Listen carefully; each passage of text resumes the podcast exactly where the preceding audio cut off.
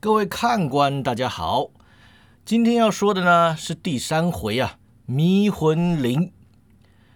一夜无话呀。第二日，孙红尘起个大早，生火煮粥，服侍庄生好好吃了顿早餐。收拾干净后呢，他拿出昨晚包好的行囊，随庄生一同出门。到得城门口啊，一看守卫拿着画像比对出城的男子啊。盘查严格啊！孙红尘有熟识的城门卫士啊，就上前攀谈几句，走回来对庄生说啊：“听说是枢密使蒋玄辉昨晚遇刺，让人打伤了，此刻正大张旗鼓捉拿嫌犯，幸好不是为了德王府的事，咱们出城吧。”庄生忙拦着他说啊：“哎，蒋玄辉也是我打的。”他走入附近一条僻静的小巷，在地上摊开包袱，取出假胡须，用胶水粘上。如此临时乔装啊，瞒不过熟人，但靠画像认人的卫士就不怕了。孙红尘就问他啦：“庄大侠没事都带假胡须出门啊？”庄生就苦苦的一笑啊：“我被行走江湖。”一个不留神就会殴打枢密使啊、兵马使啊、刺史什么的，带点假胡须在身上，随时乔装，合理。那出了城门呢，赶往琵琶谷所在的香山山脚下的客栈，庄生上回来时曾造访过几次，托掌柜的帮他抓药医治月营啊。如今就地重游，掌柜的倒还识得他。门口啊，瞧见庄生二人走过。立刻倒了两杯水，迎上前去叙旧。庄生谢过掌柜的水啊，掌柜的就笑呵呵的说啊：“哎，庄公子风流俊俏，游山玩水总有美女相伴，真是福气，真是福气呀！”孙红尘就脸红啦，庄生却不扭捏，他只说啊：“掌柜的说笑了，孙姑娘啊，只是朋友。”掌柜的就问啊：“那上回的月姑娘呢？”庄生一愣啊，就说：“掌柜的记性倒好啊。”掌柜的就说了：“月姑娘花容月貌啊，是我这辈子见过最美丽的女子。当初我拐着弯儿跟你问了好久，才终于套出她姓月呢。”哈哈哈哈哈！庄生喝干了水啊，把杯子还给了掌柜，就说了：“掌柜的，别不正经了，我跟你打听打听，有没有人最近在琵琶谷附近迷路的？”掌柜的神色惊讶呀，咦，哎，你怎么知道啊？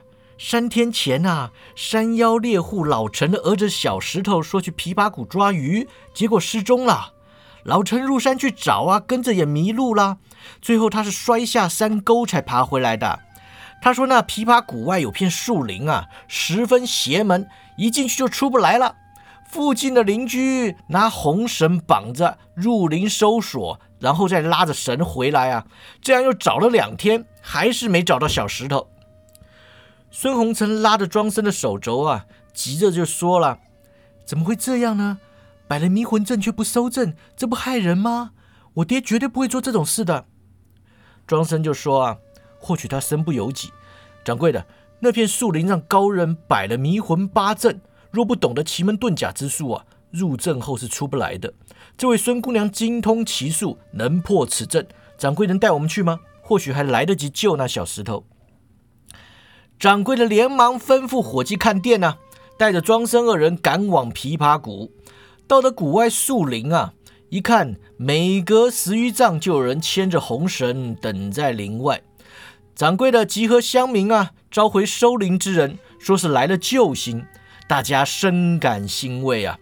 猎户老陈连忙冲到孙红尘面前呢，咚的一声就下跪了，就说了：“女侠，求你救救小娥啊！我父子两人相依为命，你一定要救救他呀！”孙红尘连忙扶起老陈啊，说了些安慰话，然后就对庄生说：“庄大侠，我们找个高处看看这片树林。”几个热心的猎户啊，带他们两个爬上西边的山丘，俯瞰树林。庄生细看半天呐。并不说话，孙红尘只看了树林一眼，便开始打量庄生的目光。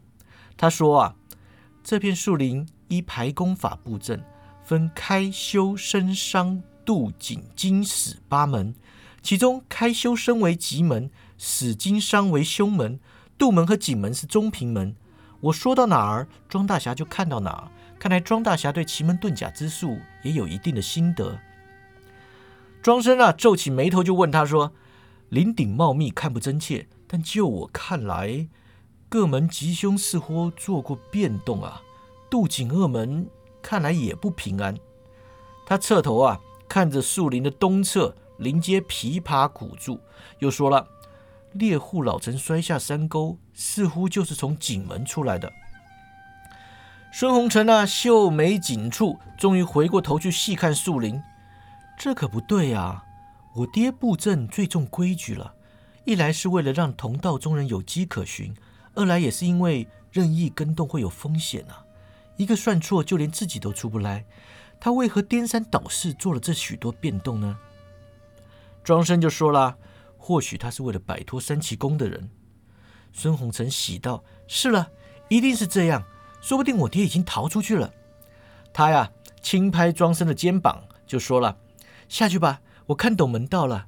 我爹布阵时采用排功法，入阵后却又转为非功法，多开了一道中门，八门变九门，各门的属性呢，也就随之而转。”一众猎户和庄生就跟在他身后往下走。庄生摸着脑袋就问呢：“中门在哪里啊？”孙红尘就解释说：“依照遁甲之意，隐于八门之中，长而不现。我且不告诉庄大侠，你入阵后啊，自己找找看吧。”猎户留在林外，孙庄二人啊，独自深入林间。孙红尘挑了两棵大树作为入林之所啊。庄生以为是死门，但孙红尘却说是生门。庄生一入树林啊，便觉得有些透不过气，眼皮沉重，头皮发麻。他把症状告诉了孙红尘，孙红尘就说了：“那些都是心神遭受阵法迷惑的征兆。大侠内息顺着手少阴心经运行，刺激双眼，可舒缓症状。”庄生照做之后啊，登时感到好多了，看东西不再吃力，林间的景象也清晰了起来。孙红尘继续就说了：“我爹只摆了迷魂阵，没有吹动汉八阵中克敌伤人的功效。要不然呐，其中落叶如刃，飞沙走石，真会让人进得去出不来呢。”庄生凭空想象啊，深感佩服。他说：“啊，如此厉害，难怪节度使要来请他当谋士。”孙红尘在前带路啊，毫不迟疑，仿佛这树林是从小就走熟了般。他边走边说：“啊，我爹说飞石阵、尖刀阵那些杀伤太大，会折阳寿的，非不得已绝不能用。他这辈子也只有在杨田村溪谷中摆过一次。当年我年纪又小啊，但那血腥之象至今依然历历在目。溪谷之中血流成河，前来屠村的黄巢军一个都没有逃过。如今他自己身处险境，依然不肯摆阵伤人，就是这个缘故。”庄生跟着他走啊，沿途辨识门道，隐约看出哪些石头和树木与布阵有关。这类迷魂八阵啊，只要看出端倪，移除其中某些关键木石，往往就能破除部分阵型。庄生看见脚边啊有块显然是布阵用的大圆石，一脚踏上去就想要把石头推开。孙红尘阻止他说：“啊，庄大侠，不要。”那是我爹故意留下的陷阱，目的是为了混淆三奇宫的追兵。我们要破阵的话，先等找到中门再说。庄生连忙收腿啊，乖乖的跟在孙红尘身后，再也不敢乱碰任何东西。他知道自己这种似懂非懂的半吊子啊，最容易坏事了。倘若他什么都不懂，自然什么都不敢乱碰。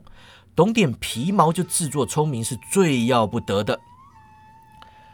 孙红尘呢？在林中左弯右拐，一开始还有脉络可循啊，后来庄生就越看越迷惑，决定不再多想，跟着走就对了。不多时，他们来到一块杂草特别高、树木生得特别密的林地啊。孙红尘打量地上的一块大石，转头对庄生说：“庄大侠，你从这两棵树中间走进去，然后把那块大石挡在中央。”庄生一言照做呢。那块大石一落地，庄生立刻感到头昏眼花呀！他抬起头来，东张西望，四周的树林啊，密到几乎令他喘不过气来。他想寻原路出去啊，却发现刚刚还在脚边的那块大石头已经不知去向，离离他不出一丈的孙红尘啊，也完全看不见踪影。他心里惊慌啊，强作镇定，扬声道：“孙姑娘，你在吗？”孙红尘的声音仿佛自远方传来啊，断断续续的说：“我在啊，这里啊，就是景门了。我爹是在这里困住三奇宫的人。”但对方有点本事啊，推开那块石头逃了出来。要不是这景门石移位啊，猎户老陈也不可能从这边摔下山沟。庄大侠，你要我放你出来，还是想要自己试试呢？庄生得知这里是景门后啊，立刻计算方位，找出刚刚那块景门石该在的地方。但他怎么看，那里就是一块大树墩和杂草，不是让树墩和杂草盖住哦。实实在在的就是树墩跟杂草。庄生深吸口气，运转劲诀，让体内的功力啊，沿手少阴心经上沿，然后走足厥阴肝经往下，在丹田之中转进。如此运转三周啊，眼中的幻觉消失，他终于看清了景门石。他双掌一夹，提起景门石，走出密林，来到孙红尘身边啊。然后就把大石丢到很远的地方去了。孙红尘炸舌道：“啊，庄大侠真神力呀！这么大块石头说丢就丢。再说你短短时间就开了几门奇门术数的造诣，可不简单。你是用九宫法推算的，还是三奇六仪法呢？”庄神就说：“惭愧了，在下也没怎么推算，就是照孙姑娘教的法门，用内力驱退幻象，然后直接搬石头出来。”孙红尘合不拢嘴啊！你的内力也太强了吧！庄生就笑着说了：“术业有专攻嘛，孙姑娘，那小石头已经失踪三日，我们还是尽快把它找出来为上。”孙红尘再度起步啊，庄生连忙跟上。孙红尘就说了：“我爹为了应敌，不能撤销阵法，但他有在迷魂阵中留后路，避免乡民误闯。小石头在林中迷路三日，此刻多半已经到了中门。”跟着我，定能找到他。不一会功夫啊，两人转过一块巨石，来到一块有山涧流过的小空地。阳光洒落啊，照亮躺在地上的一条小身影，多半就是陈家的小石头了。庄生和孙红尘啊，快步上前，蹲在小孩身旁，然后伸手就摇他说：“小弟弟，醒来。”小孩揉揉眼睛，坐起身来，看着两人就说了。我迷路了，我要找爹。庄生松了口气啊，自行李中拿出一块饼给他。你饿了吧？先吃点饼。你是小石头吗？你爹已经找了你三天了，我们这就带你出去。孙红尘说：“啊，庄大侠，你带小石头从这里朝西而行，路上遇到布阵用的石头就踢开。我留在林里撤销阵法，半个时辰后，我们在琵琶谷口见。”庄生抱起小孩啊，一面往西走，一面踢石头。树林啊，仿佛越来越稀疏。走到最后，树木的数量啊，简直跟刚入林时相比少了一半呐！不多时，走出树林，猎户聚集在百丈外的位置等候啊。一看到他抱人出来，全都冲了过来。庄生就把小石头交给老陈啊，要道别了。老陈哪里肯放他走啊？连忙拉着他说。恩公，小娥的命是你救的，就算恩公不放在心上，至少也要让我们设宴道谢呀！庄生抱拳说：“啊，这种路见不平拔刀相助的事情，我常干，各位真的无需放在心上。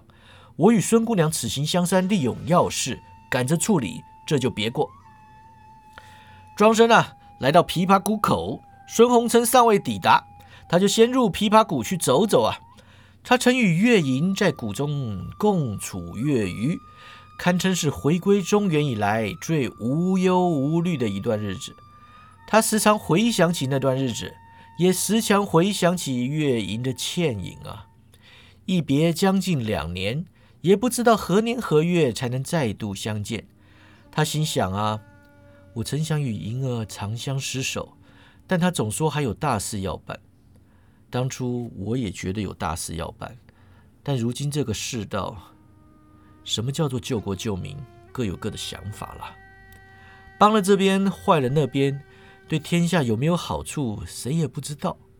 唯一能够肯定的，就是像今天这样救一个小孩，那是绝对不会错的了。但乱世之中救个孩子，究竟又能改变什么呢？唉，庄生啊，庄生，你救人难道就是为了要改变什么的吗？孙红尘走过来就说了：“庄大哥，我在那边发现有血迹。”庄生跟着他走过去啊，看到有棵树上有道血手印，外面的地上又滴了很多血啊，但是再往外走几步就没有了。庄生就说了。看来此人出了树林，立刻就包扎伤口。血流既然止了，他的伤多半不碍事。你认为是你爹吗？孙红尘点点头说：“啊，只有我爹从此处出林，追他的人是从景门那边出来的。”庄生左右看看啊，就说：“你认为他是下山了，还是进了琵琶谷？”孙红尘说：“啊，他若下山，没道理不回家找我。我猜他是往琵琶谷里去了。”庄生领着他入谷搜查。当年他在琵琶谷里面搜寻赵远志的下落，早就把谷中的地形记得滚瓜烂熟。他先找了谷口附近几个适合躲人的地方啊，在其中一块大石下面发现有人躲藏过的痕迹。那附近啊有树枝折断，似乎是打斗的痕迹啊。他就说：“你爹在这里又让人追上了，他功夫如何？”孙红尘就苦恼了，比我好一些啊，但他向来不以武功见长。庄生说：“再找找。”他们往谷里搜去，又发现了三处打斗痕迹，显然追他的人武功也没高到哪里去，这才能让他且战且走。他们搜了一圈呢，毫无头绪，光凭打斗迹象，难以判断最后了缘先生究竟是被抓走了，还是逃出升天呐。眼看天就要黑了，庄生啊带孙红尘来到当年与月莹居住的山洞外，说道：“差不多就剩这里没收过了。”孙红尘没看见山洞，在洞外指着地上用石块围起来的小圈说：“有人在这里生过火。”庄生记得啊，那是他两年前生火主要的地方，但石圈中还有灰烬啊，似乎最近有人用过。他点了点头。往山壁上一指，就说：“那里有个山洞，还算宽敞，可以住人。”两人呢，来到洞口，闻到洞中一阵恶臭。孙红尘大急呀，立刻就要冲过去。庄生拉住他，摇头说：“我先进去看看。”孙红尘急得泪水在眼中滚啊，只是说：“我爹，我我爹。”庄生就安慰他呀：“不要急，等我看看先。”他全神戒备，步入山洞。一看，当年用干草和树叶铺成的小床上啊，躺了一具尸首。庄生用衣袖捂住口鼻，走近了看，死者身上爬满了腐蛆啊，面目依稀可辨，看得出来年纪不大，多半不会是了缘居士。他听见孙红尘在洞外直问啊，于是张口喊道：“不是你爹啊，多半是追他的人。”孙红尘入洞啊，看了尸首一眼，立刻冲回洞外呕吐。他边呕边说：“啊，是了，他是三奇公姓张的那个。”庄生没验过腐尸啊，不知道该不该动手碰他。他回到了洞外啊，拔了根拐杖粗细的树枝，又回洞内，用树枝啊在尸体上面戳来戳去，弄了半天呢。他丢下树枝啊，回到洞外，对孙红尘说。这人是让人用掌力给震死的。从他胸骨断裂的模样来看，打他的人掌力也不强，但确实是高深掌法。令尊练过什么掌法吗？孙红尘就皱眉啊，我没见他打过掌法，他只教过我一套卧龙拳法，不会是用拳头打的吗？庄生摇头啊，不一样。倘若不是令尊打的，那就是有人救他了。他心中浮现赵远志还在琵琶谷的希望，但也知道不太可能啊。赵远志倘若还在谷里，自会埋葬此人，不会任由他躺在洞里腐烂的。他拿出一张沾了湿水的信纸啊，又说他身上有封信，根据这信上写的，他师傅要他送完帖后赶去云淼中天跟大家会合。孙红尘就问啊：“云淼中天是什么地方？”庄生摇头啊，没听过，得找人打听打听。可惜河东道已经没有玄日宗分多了。话说回来，孙姑娘知道三奇宫在哪里吗？孙红尘想了想，就说了。朱全忠把三奇宫的人赶出梁王府后，就派兵烧毁三奇宫。之后他们就绝无定所，没人知道在何处落脚。奇门术数习之不易，以致方士门派通常都不大，多半是家传学问。三奇宫虽然只有几十个人，在方世界已算大门派了。不过他们弟子的资质良莠不齐，就跟从前贵派一样，只要付钱，他们就肯教。庄生哼了一声啊，就说。举凡这种以盈利为主的门派，通常都会有不孝弟子在外招摇撞骗。孙姑娘可有想法？孙红尘啊，灵光一现，蒲州中条山有个欧阳闪人，当地人称欧阳大仙，据说能帮人消灾解厄、升官发财。他是西门木乙的师弟，名叫欧阳水丙。有没有本事我不知道啊，但我爹说相面算卦做到能发财的。通常都不是正派人物。庄生点点头说：“啊，蒲州往西也在前往吴道仙在的路上。那蓬莱岛太远，还得乘船出海。要找他们的话，不可能在中秋前赶回吴道仙在。咱们先去蒲州找这个欧阳散人，倘若查不出线索，再去荆州找玄日中帮忙。”孙红尘看上西方的晚霞呀，神色忧虑地说。只希望我爹已经逃出他们的魔掌就好了。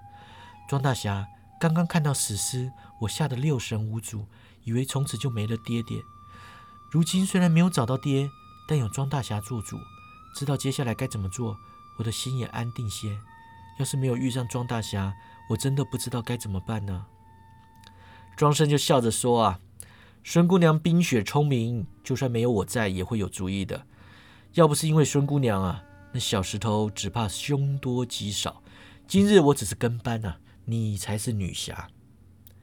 晚霞消散，夜色降临。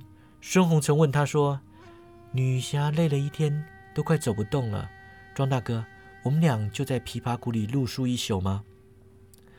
庄生在外行走惯了，本不在乎餐风露宿，但他听孙红尘改口叫他大哥啊，显然流露出亲近之意。